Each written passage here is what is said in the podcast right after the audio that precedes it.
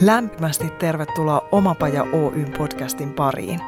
Minä olen Pia Koponen, yksi Omapajan valmentajista ja tämän podcastin emäntä. Mottonamme voisi olla tämä. Jos se on ylipäätään mahdollista, se on mahdollista myös sinulle. Oletpa hakemassa tai tekemässä töitä, oletpa missä kohdassa omaa polkuasi tahansa, tämä on sinulle. Tervetuloa mukaan! Muutama vuosi sitten lapsellani oli koulutehtävänä haastatella vanhempiaan heidän työstään. Poika otti vihkonsa ja aloitti kysymällä, mikä sinun ammattisi on? Mietin pitkään, miten vastaisin, koska en keksinyt mitään ammattinimikettä, joka kuvaisi kaikkea sitä, mitä oikeasti teen. Päädyin vastaamaan hänelle, että olen yrittäjä. Poika kirjoitti vastauksen ylös ja jäi miettimään. Hetken päästä hän totesi kulmat edelleen kurtussa. Miten niin olet yrittäjä? Ethän sinä yritä, sinähän teet koko ajan. Sinä olet tekijä. Pienen ihmisen viisaus elää takaraivollani mukana edelleen. Tänään siis puhutaan yrittämisestä ja yrittäjyydestä.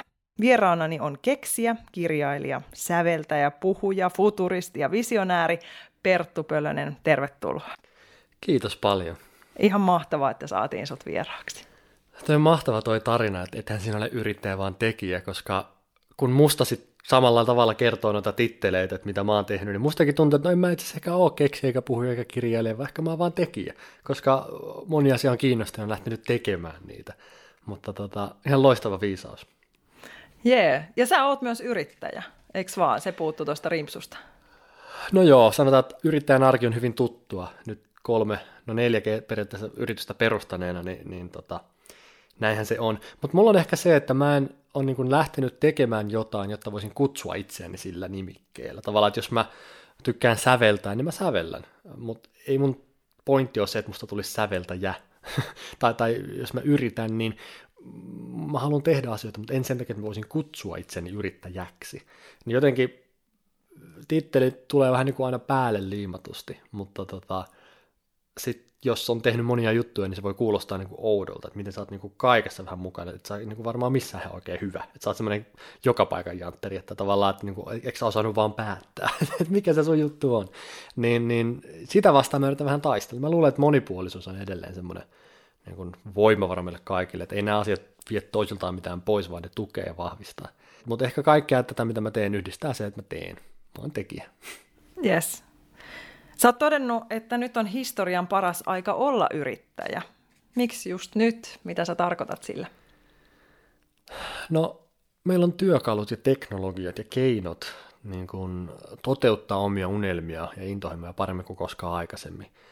Um, ihan vaan, että miten me pystytään ratkaisemaan ja ottaa kantaa isoihin globaaleihin ongelmiin niin kuin yksilötasolla, tai miten voidaan niin saavuttaa erilaisia eri ikäisiä, erinäköisiä, eri niin kuin suuruisia ihmismassoja, niin nyt on oikeasti niin kuin parhaat apajat sille. Että jos olisit halunnut olla yrittäjä 500 vuotta sitten, niin mitä olisi voinut tehdä niin kuin yrittäjänä tai yksilönä, niin eipä paljon mitään. Um, koska jos haluaisit muuttaa maailmaa siihen aikaan, niin piti olla niin kuin, valtaa pitävä tai jonkinlainen hallitsija. Ja silloinkin se sun valta oli hyvin rajattua. Se oli, se oli niin kuin oman valtion sisällä tai oman kylän tai kuningaskunnan sisällä. Tänä päivänä yrittäjä voi muuttaa niin kuin globaalilla tasolla maailmaa. Ja siis enemmän kuin yksikään keskeinen kuningas, jos miettii niin kuin vaikutusvaltaa. Niin kyllä mä sanoisin, että, että mä oon hyvin niin kuin iloinen siitä, että mä oon syntynyt tähän aikaan yrittäjänä, koska nyt saa oikeasti ajatella vähän isommin kuin aikaisemmin. Mua kiinnostaa kuulla, miten se sun polku on mennyt. Sä sanoit, että et, et sä päättänyt ruveta säveltämään siksi, että susta tulisi säveltäjä, etkä ruvennut yrittämään, että susta tulisi yrittäjä. niin miten se sun polku on rakentunut? Sä oot tosi tosi nuoria, sä oot kerinnyt ihan hirveästi asioita tehdä. Mm. Miten sinusta on tullut sinä? No sanotaan ensin näin, että tämmöistä polkua en olisi edes osannut kuvitella tai suunnitella, että ei ollut semmoinen, että menin yläasteella tai lukiossa opon luo, että hei, että musta tulee tämmöinen, vaan että, että näin taaksepäin kun katsoo, niin tuntuu jotenkin hyvin luonnolliselta ja orgaaniselta se, että mikä asia on vienyt mihinkin. Että eka eh, semmoinen intohimo, minkä mä löysin joskus, oli varmaan musiikki. Et, et, mä, mä nautin säveltämisestä, musiikin tekemisestä, soittamisesta ja mä uppoudun siihen. Siihen sai niin jotenkin valtavasti, no se oli vaan semmoinen, että musta tulee säveltäjä. Ja sitten kun mä lähdin opiskelemaan säveltämistä ja sitten mulle tuli tämä sävelkello, tämä yritys ja keksintö sen ympärille, niin sitten mä aloin vähän niin kuin päätymään sieltä sävellys niin kuin mindsetista tämmöiseen niin kuin yrittäjämäiseen toimintaan, että mä, mä niin kuin, vähän niin kuin pääsin tutustumaan, että minkälaista on aloittaa oma yritys ja tehdä niitä juttuja. Ja sitten tavallaan se alkoi viemään myös mukanaan. Ja mä huomasin, että itse asiassa säveltäminen ja yrittäminen on aivan sama asia.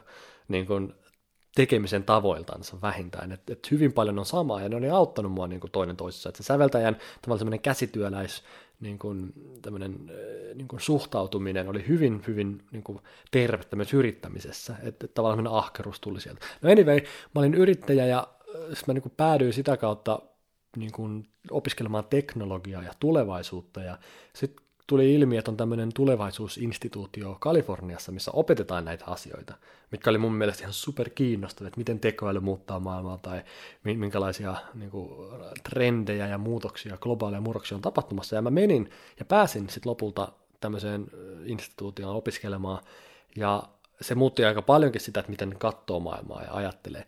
Ja sitten siellä taas tuli niin kova polte, että nyt pitää muuttaa niin kuin oikeasti maailmaa, tehdä jotain hyvää, niin me perustettiin ystävän kanssa non-profit, joka kehittää koulutusta ja siis käytännössä koulutusappeja ähm, kehittyvissä maissa. Niin mä lähdin sitten Myanmariin, Kaakkois-Aasiaan. ja sitten jälleen mä oon aivan uudessa tilanteessa kylmässä vedessä, että miten tämä toimii täällä, kun se on taas ihan eri niin kuin ympäristö. Ja jälleen niin kuin, jotenkin vaikka se tuntuikin luonnolliselta, niin, niin se oli taas ihan uusi, uusi hyppy uuteen päätyy. Ja sitten sieltä, kun mä palasin, niin tota, koin, että nyt mä haluan päästä kertomaan ja jakamaan näitä asioita. Sitten mä aloin puhumaan ja tekemään puhekeikkaa. Ja sitten jossain kohtaa huomasin, että hei, että mä haluan kertoa myös niille ihmisille, jotka ei kierrä näitä seminaareja, että pakko tehdä kirja. ja mä tein kirjan. Ja nyt kun miettii, niin joo, mä olen säveltäjä ja yrittäjä ja tulevaisuushörhö ja maailmanparantaja ja puhuja ja kirjailija, mutta ei ne tunnu siltä, että mä olisin niinku rönsyily ja sinkoilu, vaan jotenkin mä oon ollut ehkä vaan avoin, että, että mä voin niin yhdestä siirtyä seuraavaan. Ja, ja mä jollain tavalla uskon, että mä pärjään tai pystyn tekemään niitä asioita. Niin ehkä se, mikä on vaikeaa niin kuin meille kaikille ja mulle myös joskus, on se, että jos vaan luopuisi siitä ajatuksesta, että pitää tietää, mikä itsestä tulee, tai pitää tietää, mihin päätyy, tai missä olet viiden vuoden päästä, niin silloin olisi paljon avoimempi uusille mahdollisuuksille. Mutta sitten jos me ankkuroidaan itsemme, että ei kun musta tulee tämä, tämä minä kohta olen, niin sitten aika paljon kaikkea kiinnostavaa menee ohi.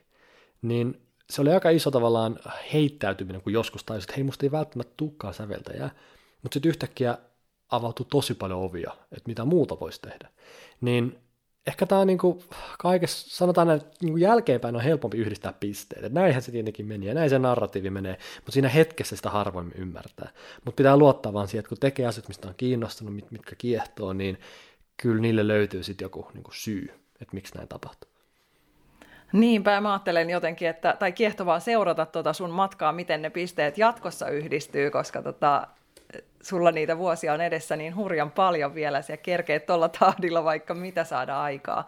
Ja musta on ihanaa, kun sä jaoit ton, koska siitä huokuu jotenkin, mä kuvittelen, että siellä on niin kuin aika vahva intohimo asioihin ja semmoinen mm, utelias asenne, että jos sä havaitset jotain, niin sä haluat ottaa siitä selvää ja semmoinen niin kuin halu oppia. Tunnistatko näistä? Tunnistan tosi paljon ja mä jotenkin ajattelen, että niin kuin intohimosta ihmistä on tosi vaikea voittaa, koska ne tavallaan laittaa kaikkeensa liikoon ja silloin ne tekee enemmän kuin pitäisi tai mitä pyydetään. Ja siinä mielessä en mä ole yhtään sen erilainen tai eri, niin kuin, jotenkin erilainen kuin kukaan muu. Mä vaan olin tosi onnekas, kun mä oon löytänyt näitä mun intohimoja niin kuin useamman. Uh, varmasti joka ikisellä meillä on, sanotaan, kymmenen eri intohimoa, mutta me ei välttämättä olla löydetty tai me ei tiedetä, että mitä ne on meitä ei vaikka altistettu tarpeeksi, että kun me päästiin koulusta, niin me ei ihan vielä oltu varmoja siitä, että mikä mua kiinnostaa. Niin kyllä meissä kaikissa on siinä mielessä se potentiaali. Mä, mä, mä en usko siihen, että jotenkin, tai välillä muuta kysytäänkin kanssa, no sä olit varmaan tosi hyvä koulusta, tai tosi hyvä matikas, tai jotain tällaista, ja, ja sitten mä niin sanon, että no en, että ihan, en mä ollut luokkani paras koskaan, ja aina mä oon niin ollut keskiarvoa, ja silleen, että ihan samalla tavalla munkin piti tehdä töitä näiden asioiden eteen, että ei mikään tullut ilmatteeksi, eikä mun vanhemmat ole yrittäjiä, eikä ne ole musiikan ammattilaisia, eikä tavallaan, että niin kun, kaikki ehkä lähtee vaan siitä, että löytää sen jonkun oman jutun, ja, ja heittäytyy sille, niin kyllä mä koen, että se uteliaisuus, semmoinen niin tietty ahkeruus, on ehkä mun semmoisia niin parhaimpia ominaisuuksia. Eihän nämä asiat tapahdu itsestään. Ei kirja kirjoita itse eikä neljä firmaa perusta itseään. Että totta kai mä oon nähnyt paljon töitä sen eteen, että sitä ei pidä kiistää. Mutta, mutta sanotaan näin, että jos on semmoinen jonkinlainen halu kehittää ja, ja oppia ja, ja mennä eteenpäin, niin tota, se riittää. Et varmasti enemmän mun asenne on kompensoida kuin mun taidot niin kuin tällä matkalla. Yes. Ja tuosta tulee mieleen myöskin se, että miten helposti, tai mä ajattelen niitä ihmisiä, ketä mä oon kohdannut, niin siellä nousee helposti se, että, että me otetaan joku malli, askelmerkit, että tällä ja tällä tavalla mä pääsen johonkin tiettyyn pisteeseen, jota mä tavoittelen.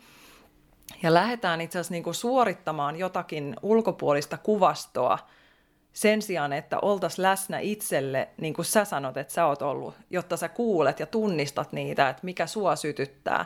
Että voidaanko me edes kasvaa siksi potentiaaliseksi upeaksi itseksi ilman sitä, että me pysähdytään ja kuunnellaan ja tunnistetaan, tai että meillä on niitä tiloja, joissa joku muu pointtaa sulle, että huomaatko miten sä oot liekeissä tosta asiasta? Mm. Siis mä, mä oon aina ajatellut niin, että jos me halutaan saavuttaa enemmän, niin meidän pitää hidastaa vähän.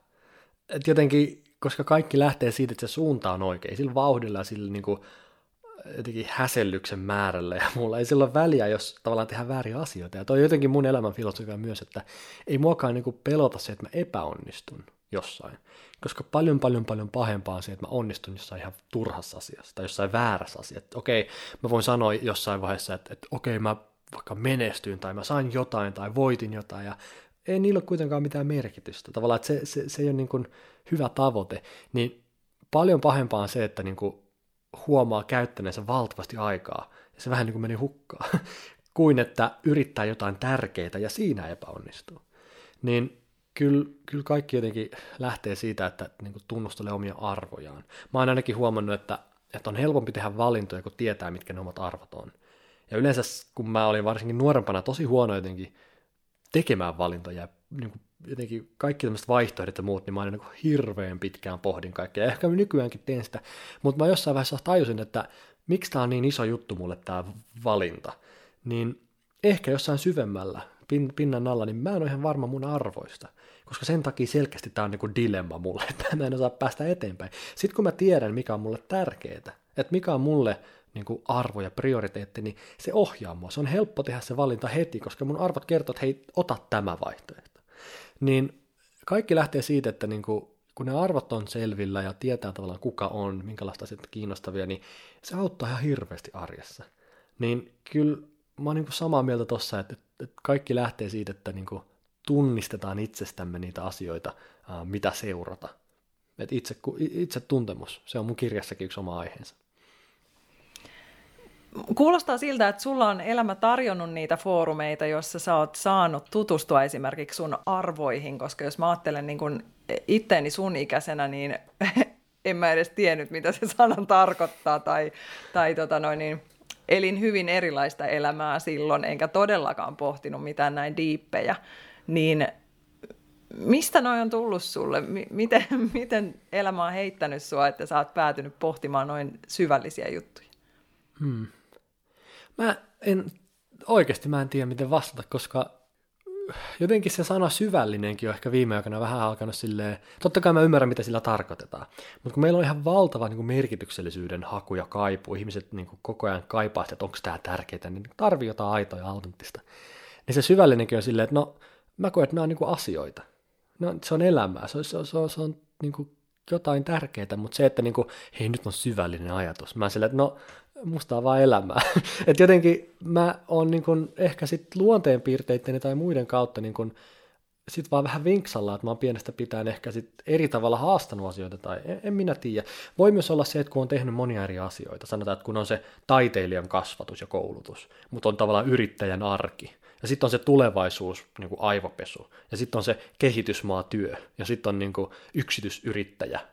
niin tavallaan on niin kuin kerääntynyt näkökulmia, ja siis tavallaan mä voin lähestyä aihetta kuin asiaa, aihetta kuin aihetta ää, niin kuin taiteilija lähestyisi. Et mä voin oikeasti miettiä niitä mun taiteilijan aivoja, ja miten mä niin taiteilijan näen tämän asian. Mutta sitten mä voin myös lähestyä asiaa, että hei, yrittäjänä mä ratkaisin sen kuitenkin tällä tavalla. ja sitten mä voin lähestyä sitä niin eri näkökulmista, niin ehkä toi on se, että niin kuin ajattelutaidot ja monipuolisuus ja semmoinen, niin kuin, mä vannon hyvin pitkälti niin kuin generalistien varaa, että mä näen, että, että monipuolisuus on hyvin, hyvin arvokasta, niin ehkä se on sitten antanut välineitä, että maailma ei näy vaan yhdestä näkökulmasta käsin, tai se ei ole vain tietty putki, että näin mä selitän, että näin se niin kuin, äh, on. Um, nyt ehkä toi on jossain määrin auttanut mua sitten niin kuin, löytämään nyansseja, niin kuin vivahteita ja värejä, että et, et, välillä tajuaa, että kuinka kuitenkin niin kuin, ulapalla on. ja siinä mielessä se tuntuu, että jos oma elinkeinokin on riippuvainen siitä, että, että, että mä en ymmärrä, niin enhän mä silloin halua niin kuin, jotenkin niin kuin paljastaa sitä. Niin mistä mä oikeasti tiedän, että onko tämä vaan niin kuin, että tämä nyt vaan toimii, vai että onko tämä oikeasti totta. Niin nää, nää, niin kuin, näistä voisi nuotion äärellä hyvinkin keskustella vaikka kuinka paljon, mutta, mutta sanotaan näin, että, että se ei koskaan mene niin kuin, hukkaan, kun me vähän niin kuin, jotenkin altistetaan itsemme uudenlaiselle näkökulmalle ajattelulle. Samaa mieltä, hyvin vahvasti. Mä mietin tota, niin kuin yrittäjyysasiaa vielä siitä, että sehän herättää ihan hirveästi mielikuvia ihmisissä ja pelkojakin. Mutta siihen kannustetaan sen aloittamisesta tulee koko ajan helpompaa. Niin jos sä ajattelet taaksepäin, sulla nyt on kertynyt sitä kokemusta, niin kuin sanoit itsekin, että monesta eri näkökulmasta ja sieltä ehkä tulee se rikkaus siihen tekemiseen ja ajatteluun, kyky vaihtaa näkökulmia ja muita. Mutta millaisista ohjeista olisi ollut tai on ollut sulle hyötyä alkavana yrittäjänä? Hmm. Multa joskus kysyttiin, että, että mitä Perttu kertoisit niin teini-ikäiselle itsellesi? mitä, mitä neuvoja antaisit itsellesi 15-vuotiaana? Niin sitten mä sanoin, että no joo, en mitään. Koska näin piti käydä. Tavallaan, että se, että nyt mä oon tässä, niin mä en muut, tavallaan, että mä en kadu, mä en, mä en muuta, muuttaisi mitään, koska joka ikinen ongelma ja muu, niin en mä usko niin kuin oikoreitteihin ja semmoisia, että niin kuin yhdellä jollain kivalla sitaatilla niin mun elämä on ollut helpompaa, vaan etenkin, että että, että mä en kertoisi mitään, koska asiat mitkä itse joutuu oppimaan, niin myös oppii. Um, mutta että mä varmaan niin kun yritysmielessä, niin sanotaan semmoisia y- yleisiä niin kun ajatuksia, mitkä olisi auttanut mua varmaan tosi paljon, on se, että niin kun, ensinnäkin jotenkin, että älä, älä anna oman niin kun, egon tulla koskaan niin kun, jonkun tärkeän tielle. Se siinä mielessä, että kun me lähdetään tekemään jotain uutta, vaikka tuotetta tai yritystä tai muuta, niin siitä on helppo ottaa semmoinen omistajuus, että hei mä tein tämän, tai mä osasin tämän, tai tämä on mun juttu. Ja silloin tavallaan sun, sun ego voi tulla tielle, ja mä ainakin nuorena, siis sanotaan, että kun oli se 15, 16, 17 niin saattoi olla hyvin niin kuin iso osa identiteettiä se oma juttu, se keksintö ja, tai se yritys. Ja sitten jos joku sitä yritystä tai keksintöä niin kuin kritisoi, niin se saattoi tuntua siltä, että nyt niin kuin minä olen yhtä kuin tuo kritiikki tai jotenkin mä oon huono tyyppi. Niin nyt on ehkä oppinut semmoisen niin tavallaan kätilön asenteet, kun mä teen asioita, niin mä tuon ne maailmaan, mä teen ja autan niitä tapahtumaan, mutta mä en ole se, niin kuin, josta kaikki lähtee. Ja sitä kautta on helpompi ottaa myös kritiikkiä vastaan ja kehittyä, kun se ei ole heti niin kuin henkilökohtaista. Niin toi on varmaan ensimmäinen asia, että, että monta niin kuin asiaa ehkä oppii kantapään kautta, kun ei osaa erottaa itseään ja sitä, mitä tekee. Mutta se olisi varmaan yksi neuvo. Toinen neuvo on se, että älä heitä hyvää kriisiä hukkaan. Äh, että kun tapahtuu niin kun asioita, mitkä menee pieleen ja mitkä epäonnistuu, ja varmaan mustakin moni voi nähdä vaan ne hienot asiat, mitä on tapahtunut, ja kukaan ei tajua, kuinka paljon siellä on niin kuin ongelmia ja epäonnistumisia taustalla, niin kun tämmöinen kriisi tapahtuu, niin älä anna se mennä hukkaan, siinä on niin kuin mahdollisuus oppia, että se herkistää kasvulle, että, älä niin kuin liian nopeasti pyri eteenpäin, vaan että miksi tästä tuli kriisi, miksi tähän päädyttiin, niin se voisi olla toinen, ja yksi voisi olla se, että niin kuin kuuntelee ylipäätään niitä tunteita enemmän, että, että ei ne tunteet ole mua vastaan, vaan, vaan ne, on, niin kuin, ne tekee töitä mun puolesta, että mä voisin koko ajan oppia itsestäni lisää, että okei, miksi, miksi mä näin tunnen ylipäätään, että se on sitä itsetuntemusta yhtä lailla. Ehkä mä sanoisin sen, että niin kuin, älä anna rahan tulla sen eteen, mikä on arvokasta. Että, että vaikka, vaikka joku asia niin kuin, voisi olla iso bisnesmahdollisuus, vaikka sanotaan, että joku tekee koirien deittailuäppejä, niin ei se välttämättä silti sen oman ajan arvosta. Ei toi nyt ehkä mun, mun, mun tapauksessa ollutkaan se juttu, mutta niin kuin, tämmöisiä yleisiä ohjeviittoja, että, että niin kuin, muistaa niin kuin, pitää silmät oikeissa asioissa. Ehkä se on se. Kaikesta, mitä sä puhut ja miten sä puhut, huokuu tietynlainen asenne selkeästi. Sä oot myös todennut, että tulevaisuudessa tarvitaan lisää yrittäjän asennetta. Mitä kaikkea se sun mielestä pitää sisällä? Hmm. Miten sä itse sanottaisit ton, mikä, mikä tänne kuulijalle huokuu?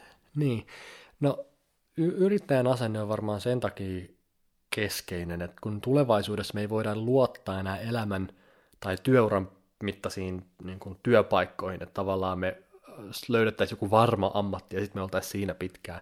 Se on varmaan vähän niin kuin mennyttä maailmaa. Varmaan joka ikinen vanhempi haluaisi nuorelle jonkun hyvän ja varman ammatin, mutta tänä päivänä niin se polku tulee olemaan aika siksakkia erilaista kuin aikaisemmin.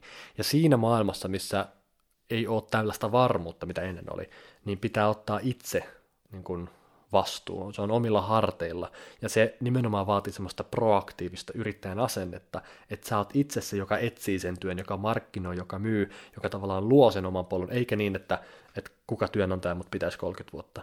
Niin tämä on ehkä se mun pointti siinä yrittäjän asenteessa, että semmoinen, siis mä en puhu siitä, että meillä tarvittaisiin jotenkin kaikille Y-tunnus ja niin yritys alle, ei tietenkään, vaan enemmän sitä semmoista vastuunkantoa ehkä yrittäjän asenne on semmoinen tietynlainen suhtautuminen, sellainen niin kuin näkökulma, että sä koko ajan haluat oppia kehittyä eteenpäin. Ja tästähän puhutaan tosi paljon, tämä on niin ihan kuuma peruna just nyt, mutta mä näen sen vastuunkantona enimmäkseen, että on itse niin kuin, asian ja tilanteen päällä. Yes. Jos sun pitäisi kiteyttää Mitkä on, mä tiedän, että sä oot kirjoittanut aiheesta kokonaisen kirjan ja se jo tässä kohtaa kertoo sen, että tämä kysymys on liian suuri tähän kohtaan lähetystä, mutta kysyn sen silti. Millaisia taitoja itsensä työllistäjät eli yrittäjät tarvitsee tulevaisuudessa kaikista eniten? Mä sanoisin, että kaikista tärkein taito yrittäjillä, mutta myös muilla, mutta erityisesti yrittäjillä on myötätunto. Koska Myötätunnon kautta tulee varmaan kaikki muu. Et kun me ymmärretään muita ihmisiä ja niiden näkökulmaa, kun meillä on ihmisiä ympärillä, jotka niin kun, vahvistaa ja, ja auttaa meitä niin kun, jotenkin ymmärtää maailmaa monipuolisemmin, niin sitä kautta me voidaan ymmärtää, että mitä muut tarvitsee, mitä muut niin kun, kaipaa. Ja sitten jos sä voit yrittäjänä antaa niille sen, mitä ne kaipaa ja sen, mitä ne tarvitsee, tavallaan heille tulee – heidän tarpeensa tulee kuulluksi ja kohdatuksi, niin silloin he haluaa myös siitä kompensoida sua. Niin tällä hetkellä vaikka teknologiaa kehittää aika pitkälti, niin valitettavasti hyvin kapea joukko porukkaa, siis nuoret miehet on pitkälti niin kuin niitä, ketkä koodeja ja näin edelleen. Ja monet voi sen takia kokea, että hei, tämä teknologia ei ole mun juttu ja se on hyvin etäinen ja se on niin kuin magiikkaa, ne ei ymmärrä siitä. Se koko asenne sitä kohtaan on niin kuin kaukainen, um, koska sitä lähinnä kehittää se hyvin kapea joukko. Jos sitä kehittäisi monipuolinen joukko, niin ehkä ne ratkaisutkin olisi monipuolisemmin toimivia meille kaikille. Et ei meillä olisi silloin pelkkää Tinderia ja Volttia ja muuta, koska ne selkeästi kieli niin kuin tietyn porukan tarpeesta, mutta että teknologia kuuluu kaikille. Niin nyt jos mä näen, niin kuin, että jos yrittäjä voisi, vaikka se itse kuuluu johonkin tiettyyn ryhmään, voisi silti nähdä sen asian vaikka sen ikäihmisen näkökulmasta, tai sen vähemmistöhenkilön näkökulmasta, tai jonkun muun näkökulmasta, niin ne osaisi niin luoda parempia ratkaisuja. Oli sitten teknologia tai ei, mutta pointti on se, että myötätunto niin kuin, auttaa niin kuin, tekemästä oikeita asioita ja, ja niin kuin, vähemmän virheitä tulee sitä kautta. Mä näen sen jotenkin niin, että meidän elämän arvo on kuitenkin ne niin kuin ihmissuhteet, ketä meillä on. Um, tavallaan siitä sen näkee. Se on se tavallaan sisältö, se on se, mikä meidän elämän pitää kasassa, niin myötätunto um, niin henkkoht kuin työ kontekstissa on, on se tärkein. Ja miten sinä pidät siitä huolta, että se sulla treenautuu ja pysyy ajan hengessä kiinni? Pyrin aktiivisesti siis niin kuin miettimään, että miltä tuntuu olla tuo toinen ihminen. Että oli se sitten bussissa tai ratikassa, niin että miltäköhän tuntuu olla hän. Mitäköhän hänen ton ja henkilön elämässä on just nyt. Ja jotenkin ehkä semmoinen niin kuin, tavallaan, mitä tuo toinen ihminen haluaisi niin kipeästi kuulla, mutta kukaan ei ole kertonut sille sitä tai sanonut sille, että voisinko mä olla se, joka tavallaan löytää sen sweet spotin, että hei, että tämä, tämä on se asia, mitä jokainen olisi, niin kuin, kun meillä on kuitenkin niin vahva semmoinen tarve kaikilla tulla nähdyksi, tulla kuulluksi, se on niin kuin kaiken pohjalla ja taustalla, me halutaan, niin kuin, että joku huomaisi meidät, niin se on, se on lihas, se myötätunto. Ei se tule itsestään, vaan se vaatii semmoista, niin kuin, että, että miksiköhän mä en ymmärrä tuota, tai miksi tuo ajattelee tuolla tavalla. Varsinkin silloin, kun tulee ihmisiä, jotka ajattelee ihan eri tavalla kuin sinä, on hyvin erilaisia kuin sinä. Niin mä niin kuin yritän muistuttaa itseäni, ai niin, että johonkin hyvään tuokin henkilö pyrkii. Että mihin hyvään hän pyrkii, niin siellä on joku, joku niin kuin syy, mutta ehkä hänen keinoista, hänen näkökulmansa ovat hyvin erilaiset, mutta hänkin omalla toiminnallaan pyrkii jotain saamaan, on se sitten turvaa tai rakkautta tai, tai hyväksyntää, mutta jotenkin, että varsinkin kun ihminen on hyvin erilainen, niin se korostuu, että, että, että osaako mä nähdä, että miksi hän toimii niin kuin hän toimii. Ja jos tuohon vielä lisää sen, että, että ehkä se henkilö, joka tulee kohdatuksi, niin kuin sä äsken kuvasit, että hän tulee nähdyksi ja kuulluksi ja hyväksytyksi ja saa kokemuksen siitä myötätunnosta sitä kautta, niin ehkä hän myös osaltaan vie sitä sitten eteenpäin taas seuraavalle. Siis, ja näin muutos on aina lähtenyt liikkeelle. Kun mietitään, että kaikki merkittävät asiat on lähtenyt yhdestä ihmisestä, niin se on yleensä aina jotain rohkeata, mitä yksi ihminen tekee niin kuin aikansa kontekstissa. Se on joku moraalinen rohkea teko, ja se synnyttää dominoefektin. Et kun yksi uskaltaa ja tekee, niin, niin se inspiroi muita, ja muutkin tekee, ja näin syntyy muutos, näin syntyy niin kuin vallankumous. Niin kyllä se aina niin kuin kaikki on jäljitettävissä niin kuin yhteen niin kuin hetkeen tai, tai ihmiseen. Mä oon viime aikoina tutkinut enemmän Martin Luther Kingin niin kuin elämää ja taustaa, ja, ja tota, hän, hän tota, niin kuin tämän hyvin pitkälti hänen oman työnsä ja, ja, ja elämänsä pohjusti yhdelle tapahtumalle, mikä on varmaan kaikille meille tuttu, eli Rosa Parks, kun istui väärälle paikalle bussissa silloin, onko se 40-50-luvun Jenkeissä, um, niin jos miettii, että, että tämä yksi nainen, yksi iltapäivä päätti istua toiselle bussin paikalle, mihin olisi pitänyt istua, niin sen ajan kontekstissa, niin sehän oli väärin, se oli kamalaa, se oli, se oli outoa. Mutta tota, yksi hetki, yksi ihminen, yksi iltapäivä, um, sitten toinen ihminen perustaa hyvin pitkälti oman elämänsä tästä inspiroituneena näiden asioiden varaan, ja koko maa, koko maailma on muuttunut sen jälkeen. Niin kyllä niin tämä perhosteoria, että, että, että jossain on siipien se synnyttää hurrikaani, niin kyllähän se näkyy koko ajan kaikkialla. Että, että me voidaan yhteen ihmiseen niin palauttaa monet isot asiat. Oli se sitten nuori tyttö parlamenttitalo edessä on kun niin kuin pahvikyltin kanssa ilmastonmuutoksen niin kuin edestä protestoimassa, tai oli se sitten niin kuin joku sanotaan tutkija, joka tutkii trolleja ja laittaa itsensä maalitauluksi. Ja sitä kautta koko niin kuin, tuhansien ihmisen tietoisuus asiasta nousee, tai joku armeijan komentaja, joka saa käskyn laukasta joku niin kuin, ohjus, mutta ei tee sitä, niin kyllä mä, niin kuin, mä, en, mä en aliarvioi sitä, etteikö yksilö voisi tehdä asioita, et monesti me ajatellaan, että no en minä pysty, en minä, ei mulla ole vaikutusta, mutta se on se lähipiiri, että kun yksi ihminen tekee jotain rohkeata, niin se inspiroi muita ja niin se lähtee leviin. Tältä pohjalta, rakkaat kuulijat, kehittämään niitä uusia yritysideoita sanoista tekoihin. Kiitos Perttu Pölönen. Kiitos.